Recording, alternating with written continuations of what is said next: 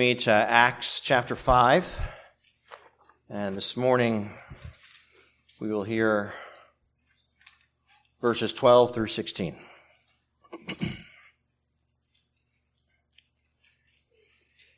and through the hands of the apostles, many signs and wonders were done among the people, and they were all with one accord in Solomon's porch. Yet none of the rest dared join them, but the people esteemed them highly. And believers were increasingly added to the Lord, multitudes of both men and women, so that they brought the sick out into the streets and laid them on beds and couches, that at least the shadow of Peter passing by might fall on some of them. Also, a multitude gathered from the surrounding cities to Jerusalem, bringing sick people and those who were tormented by unclean spirits, and they were healed. Let's pray. Father, I pray that you would work and I pray, Son, that you would work by way of your Spirit to show the enduring significance. I pray, Lord, that we would be filled with faith and hope. In the name of Christ, amen. You may be seated.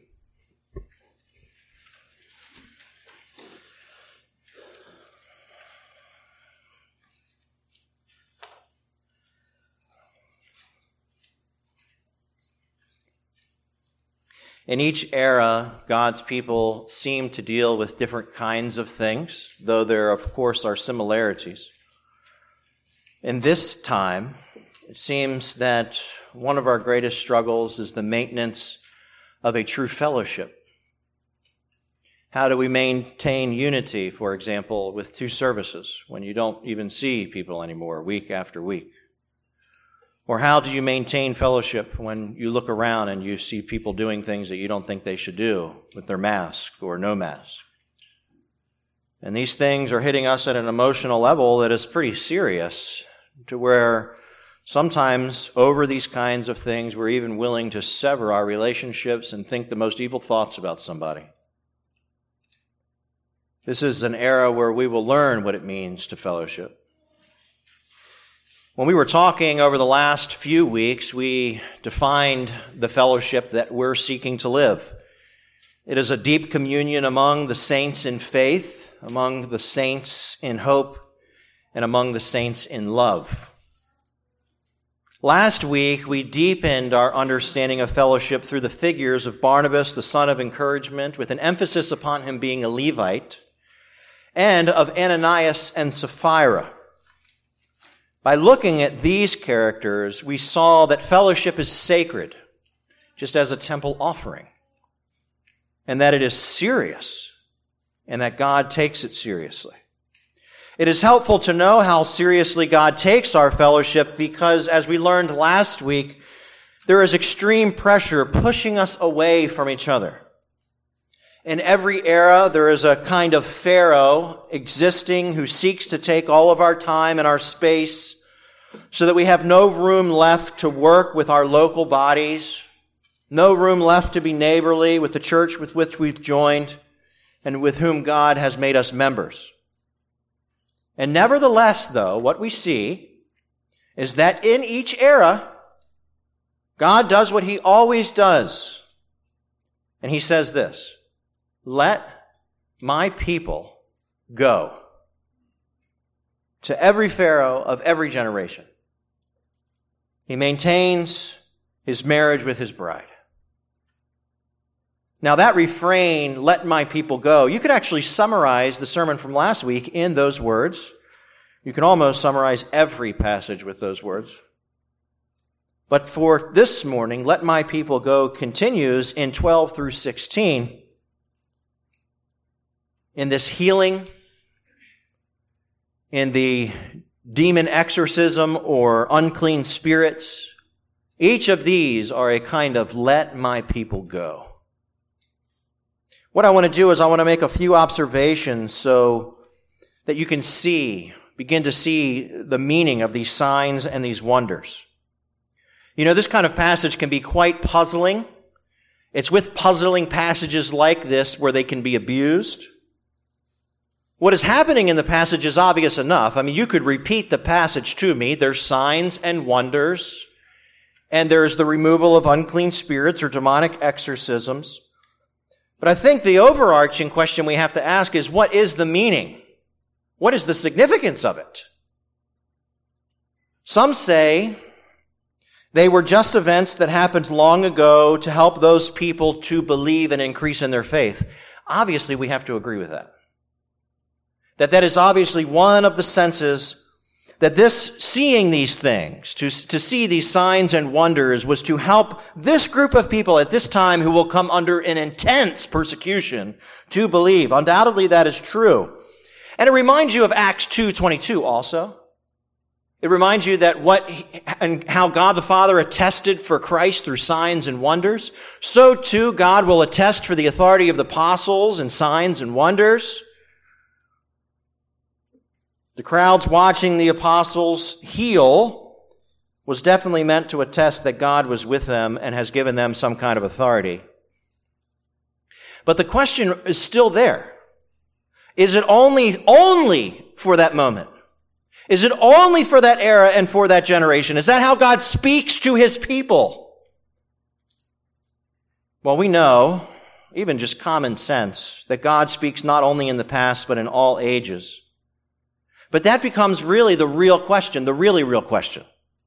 What is the enduring significance of these healings and the demonic unclean spirits? We've seen people abuse this kind of thing today in certain, in certain denominations. But what is it really meaning? What's really going on here? That's what I want to focus on. What is the enduring significance of 12, verses 12 through 16? Well, let's take a look at two clues. And out of each of the clues, there will be an article of faith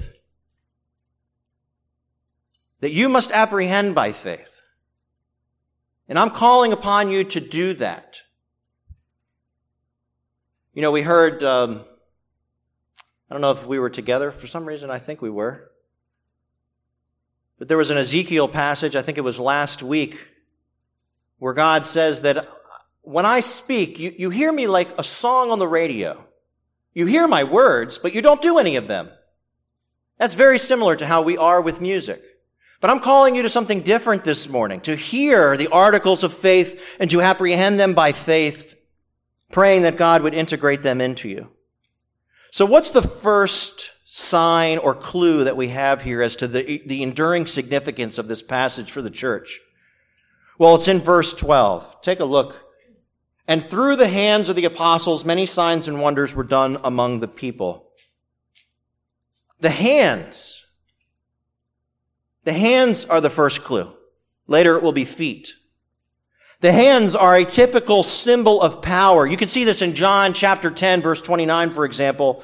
Jesus knows that God the Father does not have a body like men, like the children catechism says, and yet Jesus says this, my Father who has given them to me is greater than all, and no one is able to snatch them out of my Father's hand. What does he mean?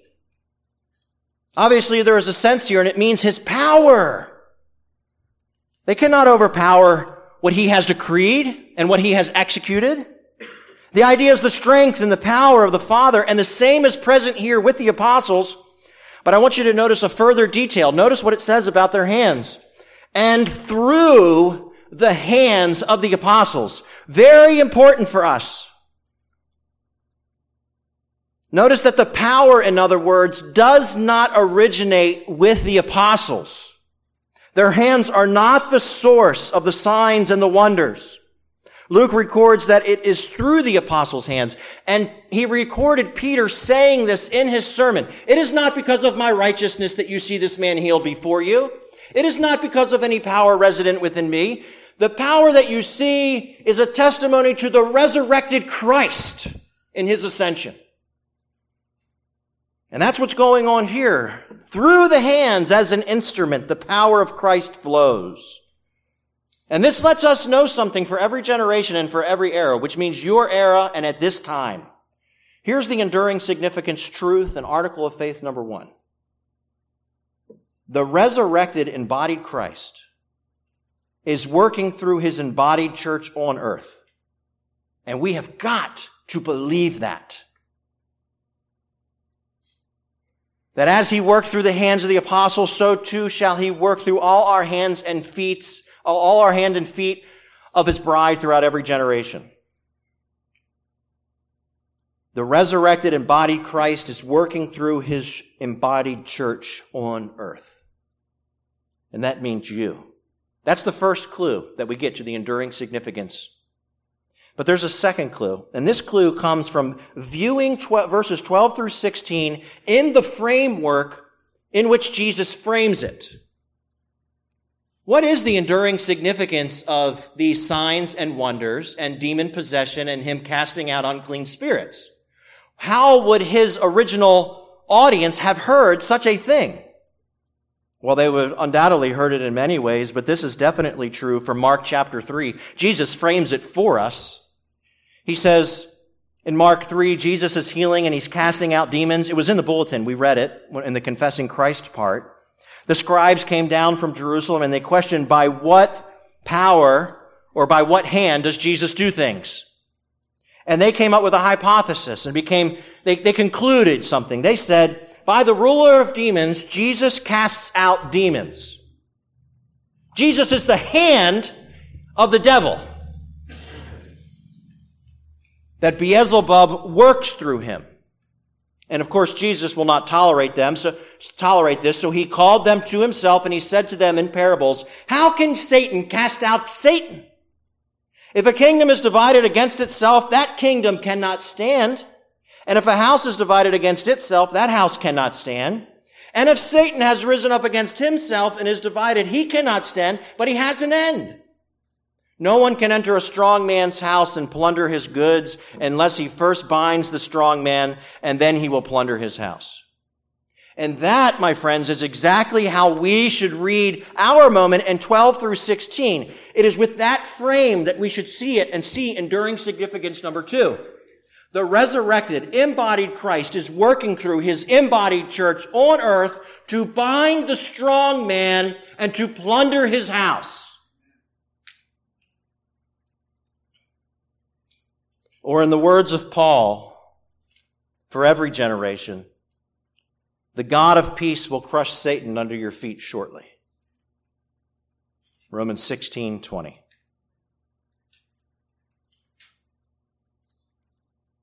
as the church, as Severn Run lives in her churchly existence, it is through her, it is through us, it is through all true churches across the globe that Christ will overcome Satan on earth as in heaven. And here is the main question when we are confronted with such clear articles of faith and of hope. The question for you is do you have faith and hope that this is true? And that's the toughie.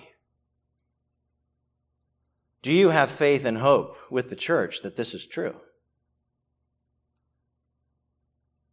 I think most these days would respond saying, I want to believe this, but it doesn't seem that way.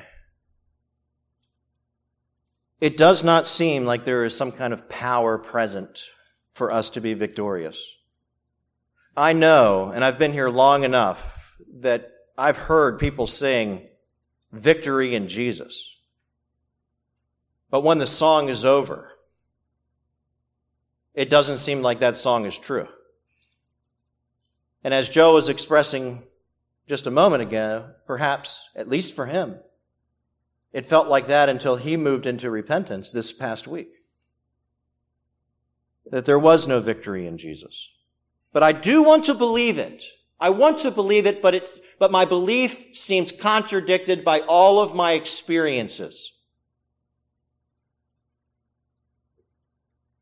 Well, I think that this kind of thought creeps into us and we are exposed as those who doubt for different reasons. But I wonder if our faith is faltering due to a loss of an ancient distinction. And I mean all the way back to the beginning of the history of, of humankind. We'll see it brought out within the Western church in the medieval era. But basically, this is the way that folks will reason about this kind of situation where, where they are, they are called upon from the pulpit to have faith that God is working through the church to crush the head of Satan And yet their experience seems like they're losing every victory more and more, or every battle. And we reason like this. We say, I would be far, I've heard people say this. I would be far more confident in the victory of the kingdom if God still expressed in signs and wonders and demonic exorcisms. If I could see that as a regular daily part of my existence, then maybe things would be different for me and I could go ahead and exercise faith in what you're talking about, Jesse. And they go on to reason like this. And you will hear different denominations reason like this. God has the power to do whatever he wants to do. Do not put him in a box. He can do anything. And we say, oh, well, of course. I mean, who would not say that? God still has the power to do the things we see in verses 12 through 16. The fact that I never see him expressing his power that way makes me feel hopeless. It makes me feel hopeless. But with our ancient brothers and sisters of the past, perhaps we need to be careful about this kind of thinking. Maybe when we went down a wrong path somewhere after the first and second awakening early in our American history. The ancient distinction that a person would use in a situation like this in order to keep hope in the face of God's power and yet not seeing the power as you wish is a distinction between the absolute will of God and the ordained will of God. The absolute will of God and the ordained will of God. Absolutely. God has the power to continue with signs and wonders and demonic exorcisms and the ridding of unclean spirits and all of those things. If he wanted to, he could send a prophet to split the Chesapeake Bay in half and we could all walk through without paying a toll. Absolutely, God has absolute power. But that is hardly the question that is before any human being. The real question that is before us is, in all of the ways that God has absolute power and choice, what are the specific ways that He has chosen in His wisdom to show His power in each generation? That's the real question. It's not, does He have all power? It's, how will He choose to express it in His wisdom? And will he do so in different ways in different generations? And the answer is yes. And that's where the real wisdom comes from. Because then you can say, what does his power look like today? That's the real question. That's really what I'm declaring to you this morning and asking you to have faith in, to, to, to question. Do you have faith not in God's absolute power? I know that you do. I'm asking you, do you have faith in God's wisdom? In the exercise and choice of a particular path in the expression of his absolute power, his ordained will. Do we have faith in the what today of his will? Do we have faith in the when of his will? Do we have faith in the how of God's ordained will? That's the real question. Now I see people messing up this distinction all the time and sometimes giving real false hope. For example, you could have somebody in your life that you find out has a terrible sickness. And someone will come to sit next to them to strengthen them and comfort them and they will say, do not worry. God can do anything. And in a sense, that can be appropriate. But here's the real question. That's true. God can do anything. But what's God going to do with you? That's what they're really wondering. Because God ordains sometimes for us to become sicker and sicker. And can we accept that will? Can we accept His ordained will? Can we accept a God who in one era chooses signs and wonders and demonic exorcisms and in this era does not choose that means any longer? In His wisdom. Do we have the faith to accept not only his absolute will, but his ordained will? That's the main question. And out of that question, there flows another question for us then. And that's this. And we have to be particularly, we have to be particularly particular. How about that? How today, for us, has God ordained for us to crush Satan? What does it look like? I had a mom after the first service tell me what it looked like. It looked like catechizing her children. It looked like working with them in a godly fashion when they were having temper, temper tantrums on the floor. That's what it looked like for her yesterday. And you need to become that particular in each and every one of your walks of life and us corporately as we seek to embrace this by faith that yes, God is going, we are going to be the hands of power by which Satan is crushed as we work corporately together in all of our individuality and our vocations. That's very exciting. If you want to think about it for us as a church, the question is, how today for us has God ordained to crush Satan? Well, I know this, it's going to be through our devotion to apostolic doctrine. And I know that it's going to be through our fellowship, our churchly existence, right? Through our prayer, through our worship, right now. This is the work. This is where the power lies. And this can be very difficult for you to accept because God's power looks like foolishness and weakness to the world. But that's the point. Because everyone here has a life that looks like the life of Christ, where you will carry your cross and you will look weak and you will look like a fool to this world, but God will shame the wise of this world. And he will bring honor and glory to you for accepting the kind of power that he has chosen to display in his wisdom, his ordained will. This calls upon us as a congregation. Do you have faith in God's wisdom to overcome Satan with the ministry of the word? That's what we mean by apostolic doctrine. Do you believe that God, do you believe that God will work through his word? Do you have faith that through our fellowship, God will overcome Satan by taking children of darkness and making them part of the fruitful body of Jesus Christ? That our fellowship together actually makes a difference. That we are going to fight to keep meeting in person. Do you have faith that through prayer, God will overcome the strong man?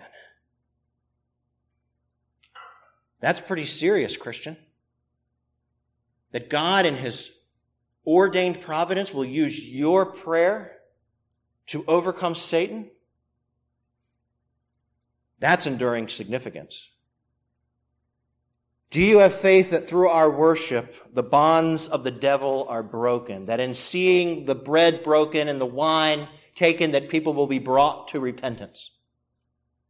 That we will be brought together more in unity and in hope and in love and in faith.